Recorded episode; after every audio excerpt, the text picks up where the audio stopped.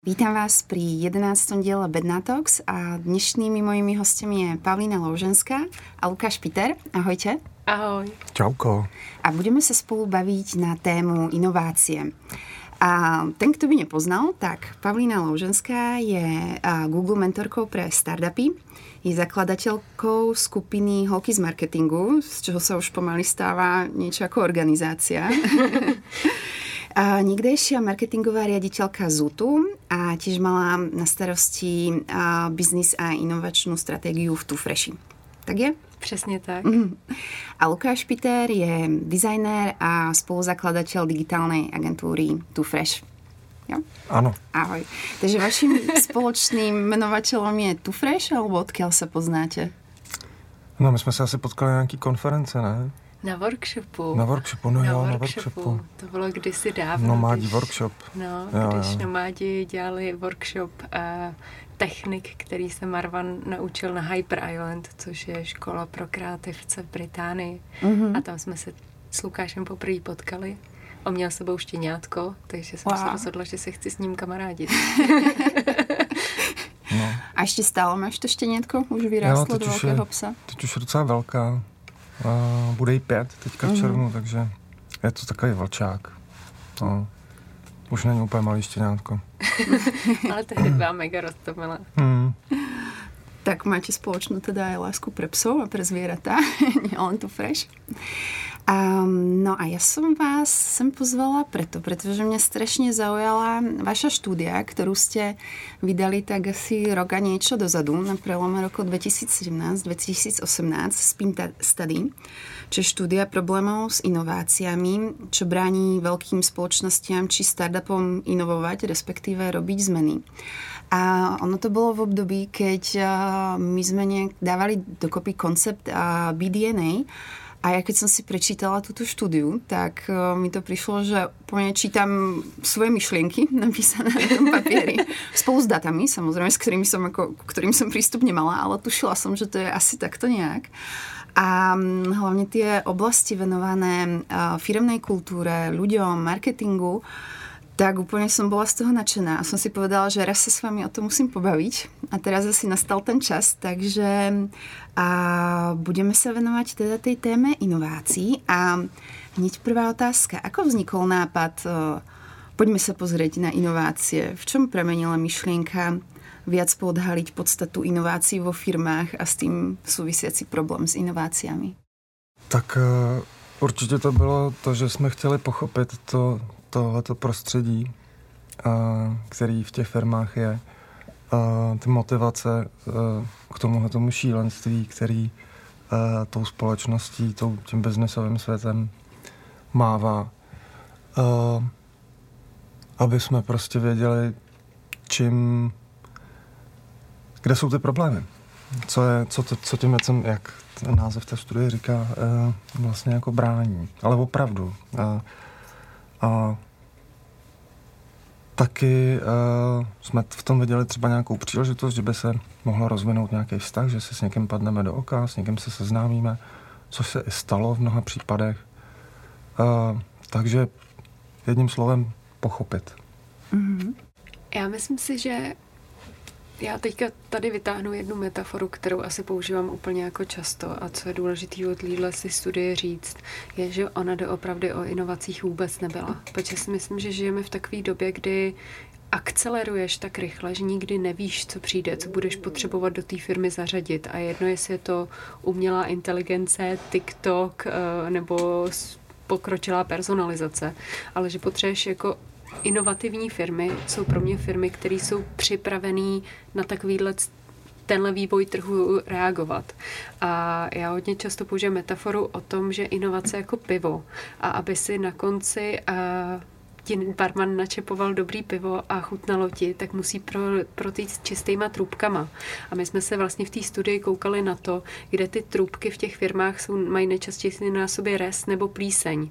A tím pádem jsme zkoumali hlavně to, jak funguje jejich firemní kultura, jak funguje mise a vize, jak funguje rychlost nebo nastavování cílů. A to vlastně bylo primární. A inovace byla potom až jako sekundární, ale Mhm, současně jako ten výsledek toho, že ty jako uh, trubky jsou čistý. To ano, tam vlastně nepadlo ani jedno slovo o, inovování nebo tak. V těch otázkách v ničem. To byla až ta poslední otázka.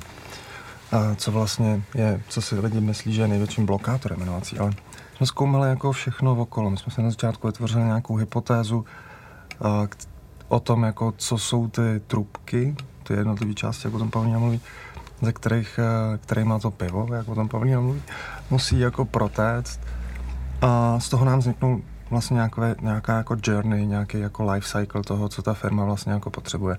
A začíná to tím, kam směřujeme, co je ta mise, vize, a jaký, jaká je vlastně kultura v té společnosti pro ty lidi, jakým způsobem přicházejí na nápady, jak si ty nápady ověřují, jak je to rychlý a tak dále, tak dále, až k nějakému cíle a jak se ty cíle vlastně vyhodnocují a měří a vůbec jako považují za důležitý.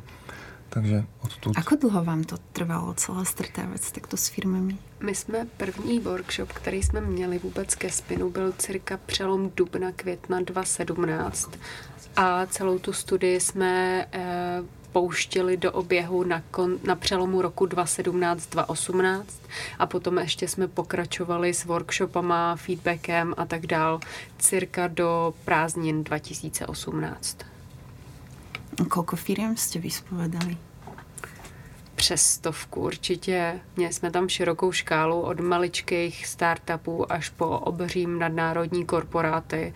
A v každé té firmě jsme se zkoušeli bavit s různýma typama lidí. To znamená, že jsme se bavili i s člověkem z boardu, i s člověkem, který tam možná je jenom jako UX designer mm. nebo mhm. někdo jako v tom, v té celé armádě těch zaměstnanců, který tam fungují, aby jsme měli fakt pohled na tu firmu z obou dvou stran, protože možná šéf má velmi jasno v tom, jaká je mise a vize firmy, ale pokud jsi řadový zaměstnanec, tak to tak jasno nemáš a my jsme chtěli vědět, jak se cítí v obě dvě tyhle ty strany. Mm.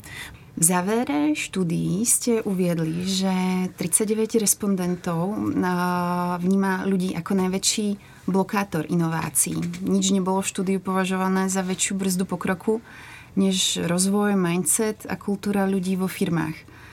Tušili ste už pred rozbehnutím štúdie, že to bude hlavně o ľuďoch? Uh, já jsem si myslel, že tam bude asi, že to bude nějak jako víc o nějakých technikách, postupech, mindsetech, uh, nějaký jako super nový agile triky, jak uh, doručovat prostě věci rychleji, jak rychleji testovat a tak dále a tak dále. Ale nakonec vlastně tohle byla ta poslední otázka uh, toho rozhovoru. Uh, ty mindsety jsou vlastně takový, že ten šéf si říká, ty lidi pode mnou, ty to vůbec jako nechtějí dělat a oni nechtějí tu změnu, oni o tu inovaci skutečně nestojí a naopak ty lidi, co jsou dole, tak si říkají o těch šéfech, že to je úplně jako uh, slon v porcelánu, on nám to tady kazí těma svýma jako spontánníma nápadama, se kterými přichází a předbíhá ty věci, které my tady máme, takže vlastně nikdy nic nedokončíme, protože ten šéf přijde jako chvíli s něčím jiným. Takže to je uh, takové mnohaúrovňové lidství a spletitých vztahů, který se vlastně jako v tom zájemně brání a nejsou spolu o tom nějakým způsobem otevřeně mluvit. Myslím si, že nebylo tolik překvapení, že skoro 40% respondentů říkalo, že uh, lidi jsou bloker, ale možná to, co bylo překvapení, že tam nezaznělo tak často to, co jsme jako čekali, že zazní. A ať už to je rychlost, která je většinou s inovací asociovaná, anebo jsou to peníze peníze vlastně neza, nezazněly mm-hmm. ani jednou v celé studii jako bloker inovace. Peníze vždycky jsou. Nejsou lidi a nejsou kvalitní lidi a nejsou lidi, kteří... Jsou ochotní lidi. Ochotní lidi a a souznící lidi, možná to je to slovo, který... Mě někdo nerozumí, já jsem na to sám. takže, takže tohle to. Pro mě bylo spíš překvapení ne to, že tohle se tam objevilo, ale to, co se neobjevilo. Mm-hmm. Jako že, že ty peníze s tím mysleli, že mm-hmm. bude jako větší, větší problém. Nebo ta rychlost, že no. rychlost je totálně mm-hmm. asociovaná se startupovým světem. Potřebujeme teda všechno rychle prostě jedeme tf, mm-hmm. a prostě nic. A odhalila štúdia pre vás osobně niečo, čo vám pomohlo v lepšom porozumení nastavenia firiem, či ich rozhodovania? Alebo prípadne, čo pomohlo vám vo vašom osobnom alebo profesnom životě? Já tady začnu. A pro mě to bylo nej, jedno z největších překvapení té studie. Bylo, jak důležitá je interní komunikace. A jak důležitý je, aby firmy byly transparentní, aby důvěřovaly svým zaměstnancům a aby s nimi neustále komunikovali, protože tohle je jediný způsob, jak, jim, jak rozbořit ty sila, které ve firmách často bývají mezi jednotlivými odděleníma, mezi jednotlivými zájmovými skupinama. Je to způsob, jak být podost rychlejší, protože ve chvíli, kdy se svýma zaměstnancema komunikuješ často a, a otevřeně, tak oni ví, co mají dělat a nečekají na tebe. Je to způsob, jak si udržet lojalitu zaměstnanců, protože oni jako ví, že jsou, jako jsou in the loop, by se řeklo v angličtině, že jsou součástí toho procesu. A, a je to současně i něco, co, co vytváří ten jako vztah a myslím si, že že jako firmy fungují, jako fungují lidi a že hledáš někoho, s kým budeš mít vztah. A v tom vztahu je hrozně důležitá jako důvěra a komunikace. A to je přesně to, co chceš od své firmy. A nikdy to jako nevyrovná počet nul, který máš na výplatní pásce. Mm-hmm. No, mě asi překvapilo jako to, uh, že ten jako závěr, o kterém teďka budu mluvit, vlastně vůbec jako není překvapující. Jo. Že, uh, že to, uh, proč tyhle věci jako nefungují, jsou naprosto elementární lidský uh, záležitosti, které máme i doma a s kamarádama a se vším, že to je vlastně uh, obyčejná jako lidská fúrie. Uh, fúrie? Jo, jo, myslím, že to je z Karla Klostermana uh, uh, v ráji šumavském. A, a to, že lidi sami sobě tím způsobem prostě, kterým uh, k sobě jako přistupují, jak si důvěřují, uh, jak vedou setkání, které prostě spolu mají, tak to jsou prostě ty ty největší problémy. Tenhle ten jako závěr o té jako lidskosti a, a obyčejnosti a, je pro mě asi nejhlavnější. A pak je tam spousta různých malých, drobných překvapení. Jak když jako některé týmy jsou disciplinovaný, jak to, co se jako čteme v knížkách, opravdu může fungovat. Ve smyslu toho, jakým způsobem ověřovat třeba užitečnost nějakých funkcí, které přidávají do těch svých produktů nebo služeb kdy to opravdu člověk potká někoho živýho tady jako z Čech nebo z Prahy, který mu to funguje, který mu to mhm. jako jde, to, že když chce do toho produktu dostat novou funkci, tak o tom nejdřív začne psát, pak uh, udělá nějakou uzavřenou betu, pak to prostě uh, do toho produktu na nějakou dobu nasadí a podle toho se jako potom rozhodne, jestli to tam i nechá nebo ne, jo, což je úplně jako super věc, jako ověřovat, uh, jak ověřovat uh, uh, nové věci. Já myslím si, že v něčem jako ta studie sbírkou kliše, akorát to, co je jako zajímavé, je, že přesně ty kliše se potvrdilo v praxi a to je, že v okamžiku, kdy chceš jako mít třeba kvalitní outsourcing, tak to musí být jako vztah na úrovni partnerství a ne jako tvůj otrok, který mm-hmm. vždycky jako přiběhne. A to, že mise a vize je hrozně důležitá a ve chvíli, kdy jako vždycky necháš prohrát s business casem, tak prohrává i celá firma. A že když se budeš ke svým lidem chovat hezky, tak oni se budou chovat hezky k tobě. Já myslím si, že jako všechno to zní jako kliše z blogu 13-letý holky, ale jako vlastně bylo fascinující pro mě vidět, jak moc jako v reálu je to pravda. Mm-hmm. To je, to je super, prostě pozrieť se na to, že všetko, všetko plyne z toho základu. Firmy stačí, aby jsme se k sebe chovali pekne a s rozvahou, s uvedomením išli na všetko od začiatku. Najprv si stanovili ty, tu svoju víziu a misiu. Čo Znáte toho medvídka Paddington? Ano. Jo, jo. A on říká, stačí dobré srdce mít a na světě bude líp. Koukáš, no, tohle je highlight tohohle podcastu. No, ano, ano, to dám, to dám do nadpisu. uh, hele, jako, já myslím si, že ty se ptala, co jako z toho plyne pro náš jako osobní život možná mm-hmm. z té mhm. studie. A my jsme se o tom bavili po cestě sem s Lukášem a říkali jsme si, jako, že jsme oba dva svým způsobem nezaměstnatelný. Protože uh, to, co jako firmy tak já jsem nezaměstnatelná, ty máš firmu. No, to, ale, ale že, že to je pravda. No. Uh, protože jako dneska ty firmy, když si čteš jako inzeráty na práci, tak eh, ti tam píšou, že, že jako ti nabízí stravenky, že ti nabízí ano. uh, platové ohodnocení a šest týdnů dovolených, ale to, co jako vychází z té studie, je, že by měli mluvit o tom, jak funguje jejich firmní kultura, jak se chovají ke svým zaměstnancům. Myslím si, že jedna z mých nejoblíbenějších příkladů je firma velká korporace, která si uvědomila, že rodina je součástí toho života jejich zaměstnanců a, a pravidelně se dělají setkání, kam jako zvou manželky a děti.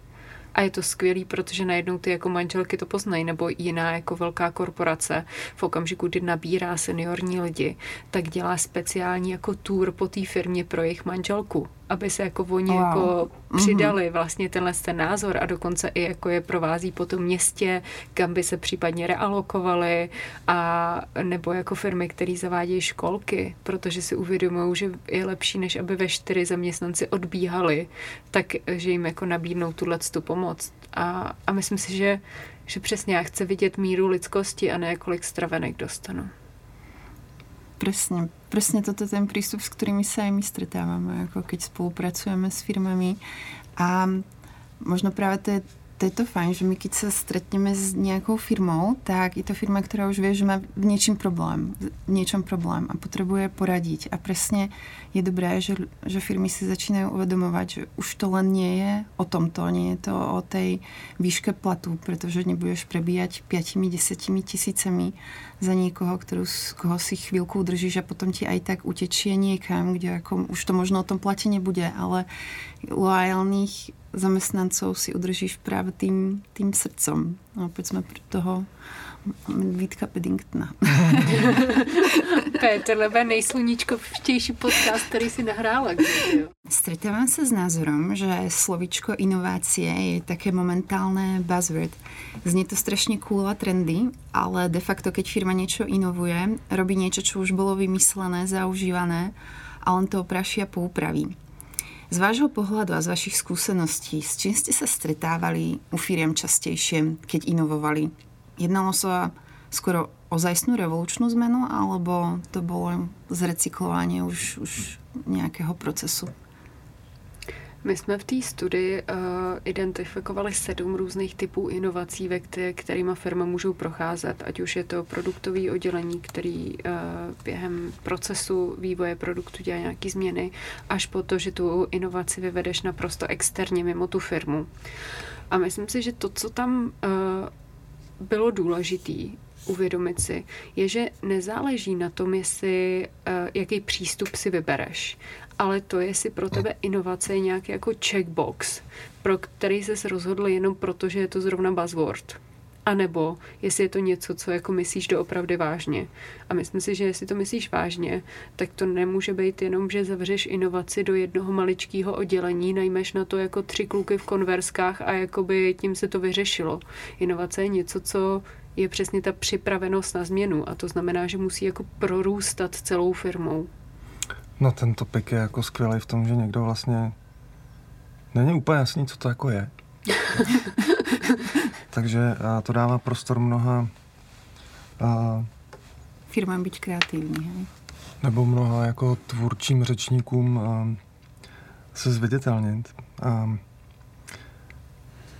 vlastně to kulminuje jako to pojetí mezi a, že inovace je jakákoliv změna a tím, že vynalezáš uh, léky na rakovinu a lítáš jako do jiných dimenzí a, jo, a úplně jako science, science fiction, jo, takhle. Jakákoliv změna science fiction.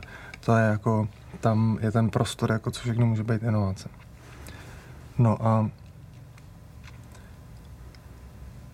je to si myslím především hrozný hype, Teď nevím, jestli jsme o tom už mluvili nebo ne, ale to, že se lidi vlastně jako bojí toho, že o něco přijdou, když to nebudou dělat, to je to, co tohle, tenhle ten jako business, myslím, strašně jako driveuje dopředu. A k tomu je jako dost pomáhá pocit nějaký krize. Takže když se někomu zručnímu podaří ten pocit krize vyvolat nebo toho využít, to nemusí být jako, to nemusí mít ani jako negativní, ani pozitivní zabarvení, tak to prostě je. Člověk jako jde něco dělat, jde něco měnit, když, když uh, cítí, že může o něco přijít, o nějaký postavení nebo nějaký jako vůbec jako o svoje přežití. Takže strach je určitý motivátor firmy? Já myslím, že, že asi jako hlavně. Ne, nemyslím si, že jsme se tam potkali s někým, koho by nebo asi výjimečně, jako ho by jako drivoval vyloženě jako nějaká touha ty věci. My jsme se jako posouvat dopředu, ty jsme se o tom taky s Pavlínou povídali, než jsme se měli, jestli to je jako vlastnost, se kterou se jako rodíme a máme ji, anebo, nebo jako ne. A já vlastně jako pro mě ten ideální stav té inovace a je jedno, jestli je to sci-fi anebo ta změna, je přesně to, že to máš jako v sobě že ta firma to má jako v, ve svém DNA a to je, že chceš jako zlepšovat věci hmm. kolem sebe.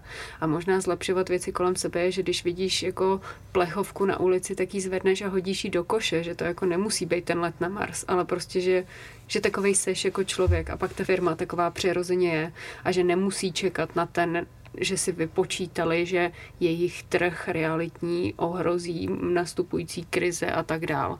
A to je možná ten druhý level, kdy se koukneš jako na jasný studie trhu, prostě koukneš se, jak, jak vypadá ten vývoj, jak, eh, kam, kam to směřuje a rozhodneš se jako jednat kvůli tomu, že velmi racionálně si si spočítal, že nemáš jinou šanci.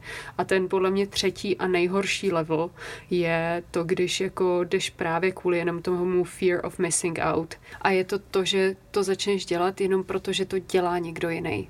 Zařadíš TikTok do svý marketingové strategie, začneš zkoumat customer experience, um, začneš jako dělat AI jenom proto, že to dělá někdo jiný. A myslím si, že to je jako cesta do pekel, která uh, znamená, že vlastně ztratíš sám sebe, ztratíš tu misi a vizi té firmy a, vy, a vždycky ti prohraje s tím business casem, který je ale vlastně jako naprosto vycucený z prstů, který je motivovaný nějakýma case studies, který si viděl jako na internetu a, a to je cesta do pekla. No, a jako být lídr nějaké společnosti, to, to, to je jako hrozně těžký, jo. A protože člověk přesně musí dělat tyhle ty rozhodnutí. Jdeme riskovat, jdeme dělat jako vyrábět problémy, jdeme uh, do úplného jako neznáma a zároveň prostě já tady mám tu odpovědnost za to, aby se to udrželo a potřebuji jistotu, potřebuji prostě všichni potřebujeme jistotu, jinak se z toho jako zblázníme. Že? No a teď jsem zapomněl, co jsem chtěl říct. potrebujeme istotu a je podle teba jo. zmena jako určitý risk, že právě to je ztrata jo, jo, jo, už vím, co jsem chtěl říct. Prostě ten šéf, jako, pak mu jako něco z toho vyjde a něco ne. A teď jako všichni vidí třeba, dejme tomu, že všichni vidí ten úspěch a teď si říká, ty jo, ten prostě, ten ví, co dělá. Jo. A začnou třeba jako kopírovat ty věci, které ten člověk dělá. A přitom si myslím já, že v mnoha, v mnoha případech to je jenom náhoda. Není, není žádný jako, jo, i spousta inovací, a to se ví, jako přišla moc brzo, neuspěla. Uh, nebo uh, ne, ne, ne, neměla prostě jako ten správný moment, ty správné podmínky pro to, aby se to podařilo. Jasně, je spousta lidí, kteří uh, ty věci dokážou dělat opakovaně. Jo? Dokážou být opakovaně úspěšní. Ale valná většina si myslím, že to je jenom náhoda. To je prostě jenom náhoda, kterou se pak někdo snaží zpětně popsat a, a říct, jako vysvětlit vlastně, čím to jako bylo. Všechny obchodní rozhodnutí jsou jenom sázky na něco, nic víc. Prostě a to, že se k tomu používá nějaký výzkum, nějaký prototypování, tak snižuje riziko toho, jestli ta sázka dopadne nebo nedopadne. A inovace jako takový je ruleta, prostě nic víc si myslím, že v mnoha případech to, to jako není, pokud to člověk opravdu podobně jako s investicema nezvládá ty rizika tak dobře zmanéžovat, že uh, ty výnosy pak jsou jako větší. Já jsem teď úplně fascinovaná, protože Lukáš, který nejvíc jako zbožňuje všechny možné frameworky hmm, a, a to, že musíš postupovat podle nějakého jako jasně daného postupu, tak najednou říká tady sásky náhoda i a tak, ale vlastně si myslím, že, že máš hrozně pravdu a já třeba často jako mluvím se startupama a a jedna věc, kterou nechápu a kterou jako dlouhodobě dělají, ale myslím si, že už je to jako lepší, je právě to, jak nezdílí Jako často se tam, já, já ti neřeknu, co mám za nápad, prostě, aby mi ho někdo neukrát, nechci nazdílet svoje data. Já myslím si, že jako je úplně v pořádku nazdílet svoje data. Já myslím si, že když vám řeknu, jaký mám trafik na stránku, jakou mám konverzi a jaký mám bounce rate, tak vám to moc nepomůže. Možná jako to bude nějaký benchmark, ale jako jste v naprosto jiný situaci, máte jiný zaměstnance, přemýšlíte jinak, máte jinou zkušenost, než mám já. A prostě i kdybyste chtěli a šli a kopírovali to, co dělám já, tak vždycky budete o pár kroků za mnou, protože já už budu přemýšlet daleko nad něčím jiným a, a vlastně naopak, kdyby my jsme si všichni začali jako informace sdílet a, a nemyslím tím jenom trafik, ale vůbec jak přemýšlíme nad věcma, tak bychom mohli jako růst jako celá industry. Lukáš, myslíš si, že ty firmy si to vedia priznať, že to bol len risk a vyšlo im to, alebo a viac menej hrajú, majú tam tu face, že jo, my sme vedeli, o toto nám presne šlo, vedeli sme, čo robíme a dopadlo to super. No, myslím, že to je asi jedno. rozhodně, eh, že v dnešní, v naší jako eh, západní eh, zisk a jen ROI uznávající jako kultuře všechno tohle to slízává tu smetanu ten šéf a je úplně jedno, jak to udělal. Mm-hmm. Jako úplně jedno, prostě on, co to může, že je to taky vidět na těch platech těchto těch lidí, jako že nesou vlastně to riziko, jdou s tou kůží na trh, ale je úplně jedno, jestli uh, přiznají, že to je náhoda nebo ne. Prostě oni stáli za kormidlem, podařilo se jim proplout jako těma útesama, aniž by uh, si urvali úplně všechny ty uh, stěžně. stěžně, co jsou jako na té lodě, takže jsou, uh, jsou vlastně uh, oni ti vítězové. Mm. A potom jsme a, zase a, ještě jedna, lidí. Pro mě ještě jedna věc, tady k tomu, ona úplně taky není jako v kultuře nebo a ve zvicích těch společností dělat nějakou retrospektivu jako nad věcma, nějak se jako ohlížet a něco z toho vyvozovat moc, a obzvlášť ne u takovýchhle jako nepopsatelných, nezměřitelných, jako nečíselných jako věcí, které jsou. Se to dělá těžko a, a není moc jako mindset u lidí na to, že tak, teď se vrátíme, zhodnotíme se, jak to jako bylo, aby jsme to příště udělali líp ne, jedeme dál, jdeme hned jako s něčím dalším. No. Ale tak zase jsme tam u těch lidí, kteří vidí, jak to fungovalo a pokud oni vidí, že to byla prostě náhoda, že a, a že za tím stojí ten šéf, který jako zlízává tu smotanu, tak potom právě to má dopad na tu firmnou kulturu. Já myslím, že potřebuješ mít šéfy, který jako ví, že, že je to vždycky tým. Já myslím si, že že ty nejlepší šéfové, který, který jsou, tak jsou přesně ty, který jako nepotřebují vizitku a tři písmenka před jménem kvůli tomu, aby se jako zvyšovali ego. Ale že ví, že je to jako součást všech možných jako aspektů, který tam jdou. A to jsou jako ty praví lídři, který, za kterými celý ten tým bude. Že tam jako nejdou kvůli tomu, že jim někdo řekl, že za ním mají jít, ale protože to cítí. Keď ste sa takto stretávali s firmami, tak trošku jako odbočím. A s akými typmi šéfmi, na akých typov šéfov ste viac narazili? Jako na tých, čo zlízavajú tu smutanu, alebo na tých, na tých týmových lídrov? No, já bych asi řekl, že asi spíš na ty týmové lídry. A, nebo aspoň já jsem měl štěstí, my jsme, Pavlínka těch rozhovorů dělal mnohem víc, já, já ne tolik, ale na ty, na ty CEO, se kterými jsem si povídal já, tak uh, jim hodně šlo o ten tým. A, a například si dávali jako velmi nízký plát oproti ostatním. Mm-hmm. Jo. A, oni sebe berou prostě na posledním místě, ale samozřejmě to taky jako mají um, nějakým způsobem hozený, že stejně jako ve velkých firmách, kdy se jich zeptáš, no tak, jak je to tam nastavené, tak jejich popis těch věcí se bude dost rozcházet třeba od někoho, kdo tam, jako, kdo tam pracuje. Já myslím, že prerekvizita pro rozhovor s náma byla, že ten člověk už jako se o tu inovaci zajímá, že nějakým způsobem se v té firmě nastartovat. To znamená, že my už jsme měli jako v něčem velmi přirozený výběr těch respondentů, který se té studie účastnili. To znamená, že my jsme se jako potkávali fakt skvělýma lidma a a myslím si, že co je důležité říct, že jsme jako v té studii nejenom hledali věci, které jsou špatně v těch firmách, ale že jsme i hledali jako návody, jak to zlepšit. A myslím si, že to možná bylo pro mě jako jedna z jako nejskvělejších věcí, co se nám podařilo, je, že my jsme hledali něco, čemu jsme říkali příběhy z pekla. Myslím si, že jeden z našich oblíbených příběhů z pekla je Mačo předbíhá frontu. A to je o tom, že Přestože máš ve firmě jasně nastavený produktový funnel, tak přijde šéf, peče si nějak vyspal nebo s někým mluvil. Nebo si přečet článek. A nebo si přečet článek a najednou říká, myslím, že bychom to všechno měli udělat růžový. Prostě zastavte všechno, co děláte, musíme to dělat růžový. A ten tým tam úplně na něho kouká, on tam na ně kouká a je to úplně prostě jako... hodí vidla do toho. Jo, přesně hodí vidla, je to frustrace neskutečná na obou dvou stranách. A tohle je hrozně častý případ, jako mm-hmm. vlastně jeden jako z nejčastějších, s kterým jsme se potkávali. Třeba příklad z velký telekomunikační korporace a my jsme najednou nacházeli jako řešení na tenhle ten příběh eh, v maličkatém startupu, který byl z healthcare a jsou to jako industry, který by si vůbec nepropojila. Jsou to velikosti firm, který by se vůbec nepropojila.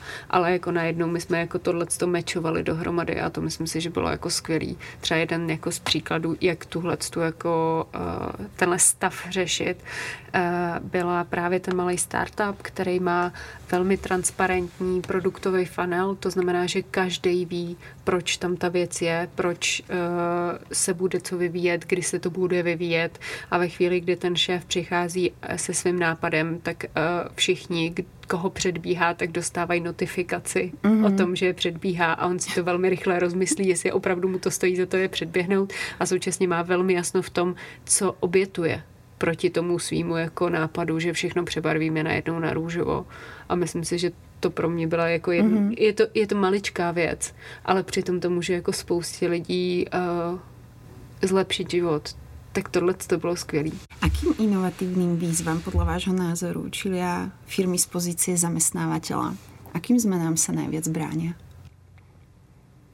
Mm, z pozice zaměstnavatele, jakože v nabírání mm. lidí? Nebo? No, z mm, pozicí vzťahu k svým zaměstnancům. Jo. Uh, uh, Já myslím, že eh, to, co jako ty lidi k té značce přitahuje, nebo to, co je tam drží, jsou dvě věci. Asi jich je víc, ale a, a jedna věc je prostě ten, ten a, ta jako kvalita, nebo ta, ten, ten vlastně brand, který nějaký, v nějakém tom oboru dělá a, a je v tom třeba jako dobrý. Dejme tomu prostě chci pracovat v Netflixu, i kdyby tam jako trakaře z uh, ohnivý, hořící z nebe padaly, tak tam prostě chci dělat, protože to je to nejlepší, co, co existuje. A ta druhá věc, který ty firmy čelí, je, když tam mám mít člověka, který je dobrý, tak uh, ten člověk není blbej a chce prostě nějaký jako zacházení na úrovni. Chce, aby mu bylo důvěřováno, chce, aby měl Eh, autonomii a chce, aby se mohla jako rozvíjet a učit. To je to, co mu ta firma musí dát.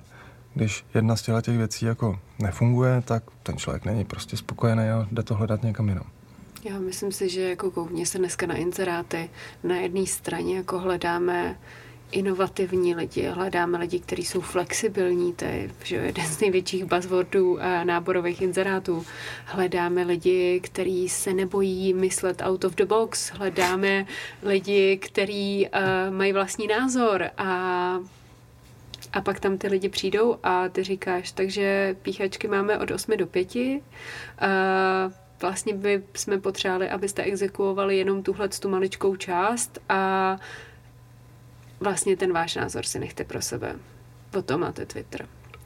A myslím si, že tohle se musí změnit. Že jako že firmy, které jsou inovativní, tak si uvědomují, že jako lidi, kteří hledají, tak jim musí jako nabídnout nějakou jako auto, autonomní jako existenci. Teď prostě jako už dávno jsme jako za tou dobou, kdy jsme nabírali dělníky k pásu, jejichž jedinou rolí bylo mlčet a jako montovat víčka od zubní pasty. A s tím, jak dneska jako třeba přichází umělá inteligence, tak o dost více mluví o tom, jak potřebujeme skily, jako je kreativita, jak potřebujeme komunikovat, jak potřebujeme všechny tyhle jako velmi unikátní věci. A pak nastoupíš do nějaké firmy a tam jako tohle je jako poslední věc, která, která je jako tam hledaná. Takže myslím si, že se jako zaměstnavatelé musí měnit a že to jako není mileniální spovykanost, ale že je to jako nevyhnutelný vývoj trhu. To jo, ale jako podľa mňa to už nastáva, že ako firmy zažívajú takú tú sebereflexiu a začínajú sa pomaly viac a viac približovať tým ľuďom a keď už tvrdia, že niekoho hľadajú a má byť taký a taký, tak sa snažia to napasovať tak, že, že vedia, že aj oni sami sú takí. Hele, já myslím, že ta proklamace je tam jasná a že když se koukáš jako přesně na to, o čem jako se píše, tak, tak jo. Ale v něčem je to stále ještě pro mě, po té, co jsme prošli tou víc než stovkou firem, a taková ta proklamace typu koukám se na ČT2 na dokumenty a nikdy jsem nic jiného neviděl. Že jako ta proklamace tam zatím je, ta jako mise od toho vedení tam je.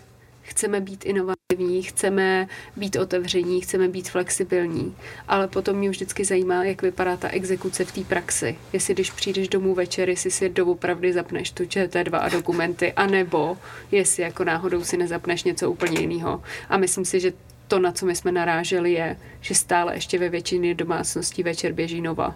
Mm-hmm. To jo, no, těch, těch jako nových oborů a přístupů, který ano, už přichází, jo, je spousta. Ať už je to prostě to, že si firmy uvědomují, že je důležitý jako řešit něco jako user experience, nebo postupy práce, které nejsou waterfallový, ale agileový, anebo jako k nějakému, nějaký spokojenosti lidí ve firmě. To všechno přichází, ano. A ale na nějakém tam jako vývojovém žebříčku, uh, jako maturity levelu, uh, to je uh, ten druhý schod, kdy ten první je jako nevědomý, chaos, uh, nebo chaos asi ne, ale prostě vůbec neexistuje povědomí o tom, že ty věci jsou. My jsme teď na druhém schodě, jo, ve většině jako firm. Ano, víme, že jsou ty věci důležité. Ano, víme, že je důležitý UX. Ano, asi je dobrý, když jako lidi umí pracovat eh, v týmech jako napříč různýma silama a ano, asi jako by lidi v práci měli mít nějakou svobodu. Ale to je všechno. Jako, eh, to, že o tom ty lidi ví, že to existuje a že to asi je důležitý, těch schodů je tam ještě jako hodně. A neumíme s tím prostě pracovat pořád. A od ktorej krajiny si myslíte, že by sme sa ako my české a slovenské firmy mohli, mohli inšpirovať a učiť? Ktoré krajiny jsou tak nejvíc inovatívne? No, my jsme se uh, s Pavlínkou o tom zamýšleli a oba nás jako takhle, já o tom nevím proto, já, jsem, já, tam, jako, já tam byl asi jednou v životě, ale ty severské země, které tady jsou blízko, i, i, i co víme jako uh, v oblasti nějakého, uh, jak se tomu říká, inovace měst a, a, a toho jako prostředí, tak tam ta kultura a ty zkušenosti jsou jako docela, docela bohatý. Myslím si, že souhlas s Lukášem obecně, když se koukáš na jakýkoliv studie, cokoliv, tak, uh, tak ta Skandinávie je vždycky jako hodně daleko.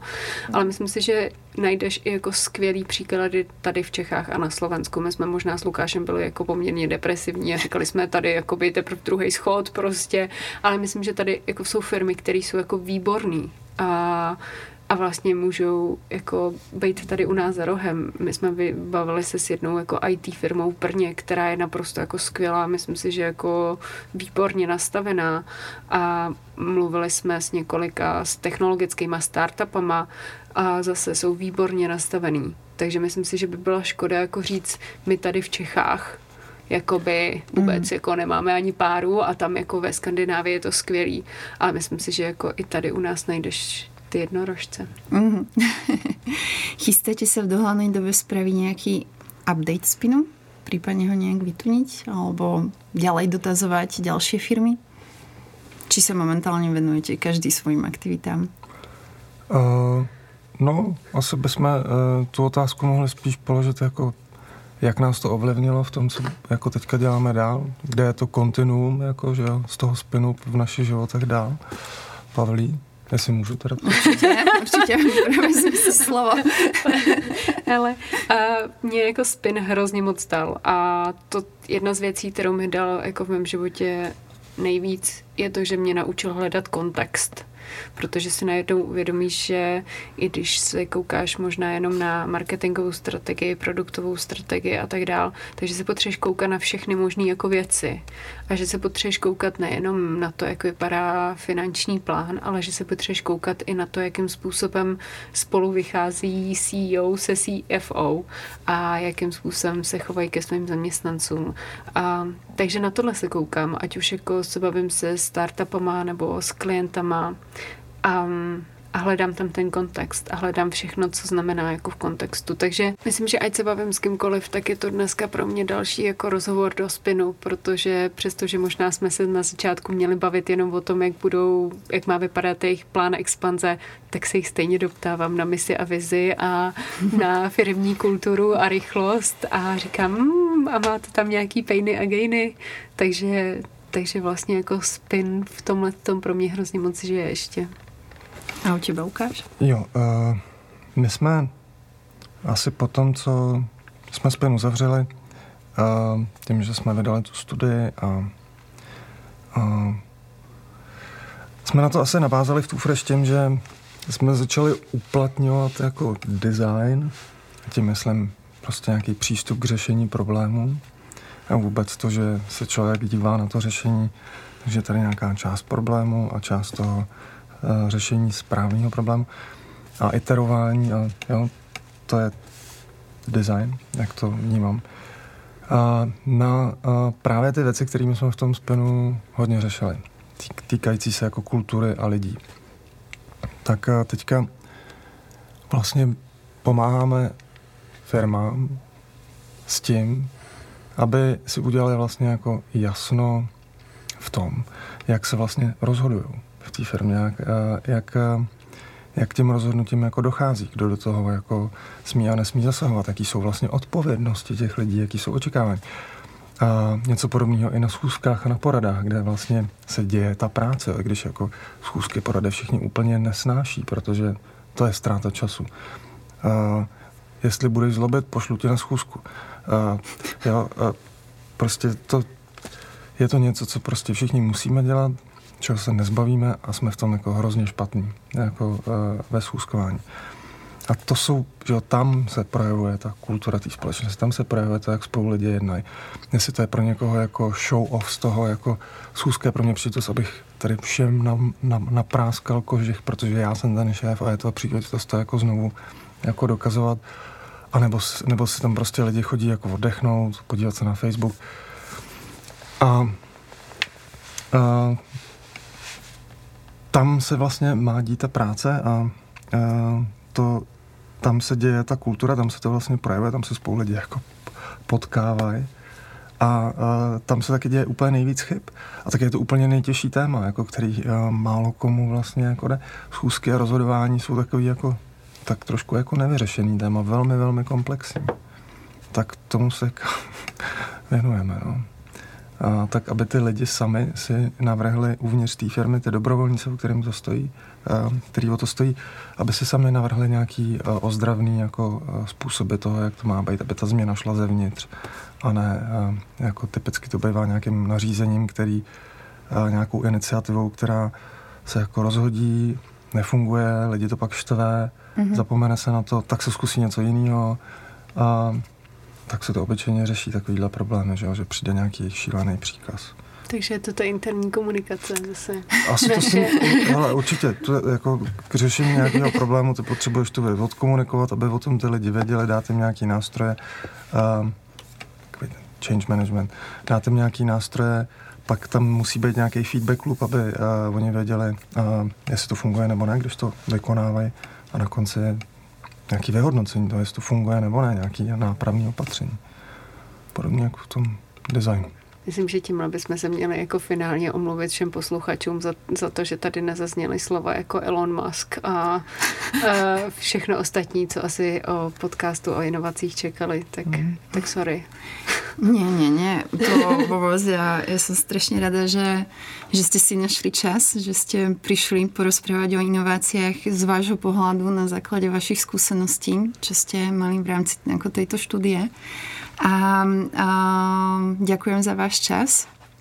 a verím, že ďalej takto budete pokračovať, otvárať v tých firmách mysel v tom, aby sa začali zamýšľať teda nad, nad tými vecami, které možno by už mali bežať. My děkujeme moc a studie se dá stáhnout na spin.study. Tak, tak se těšíme. Tak čauko. Ahoj.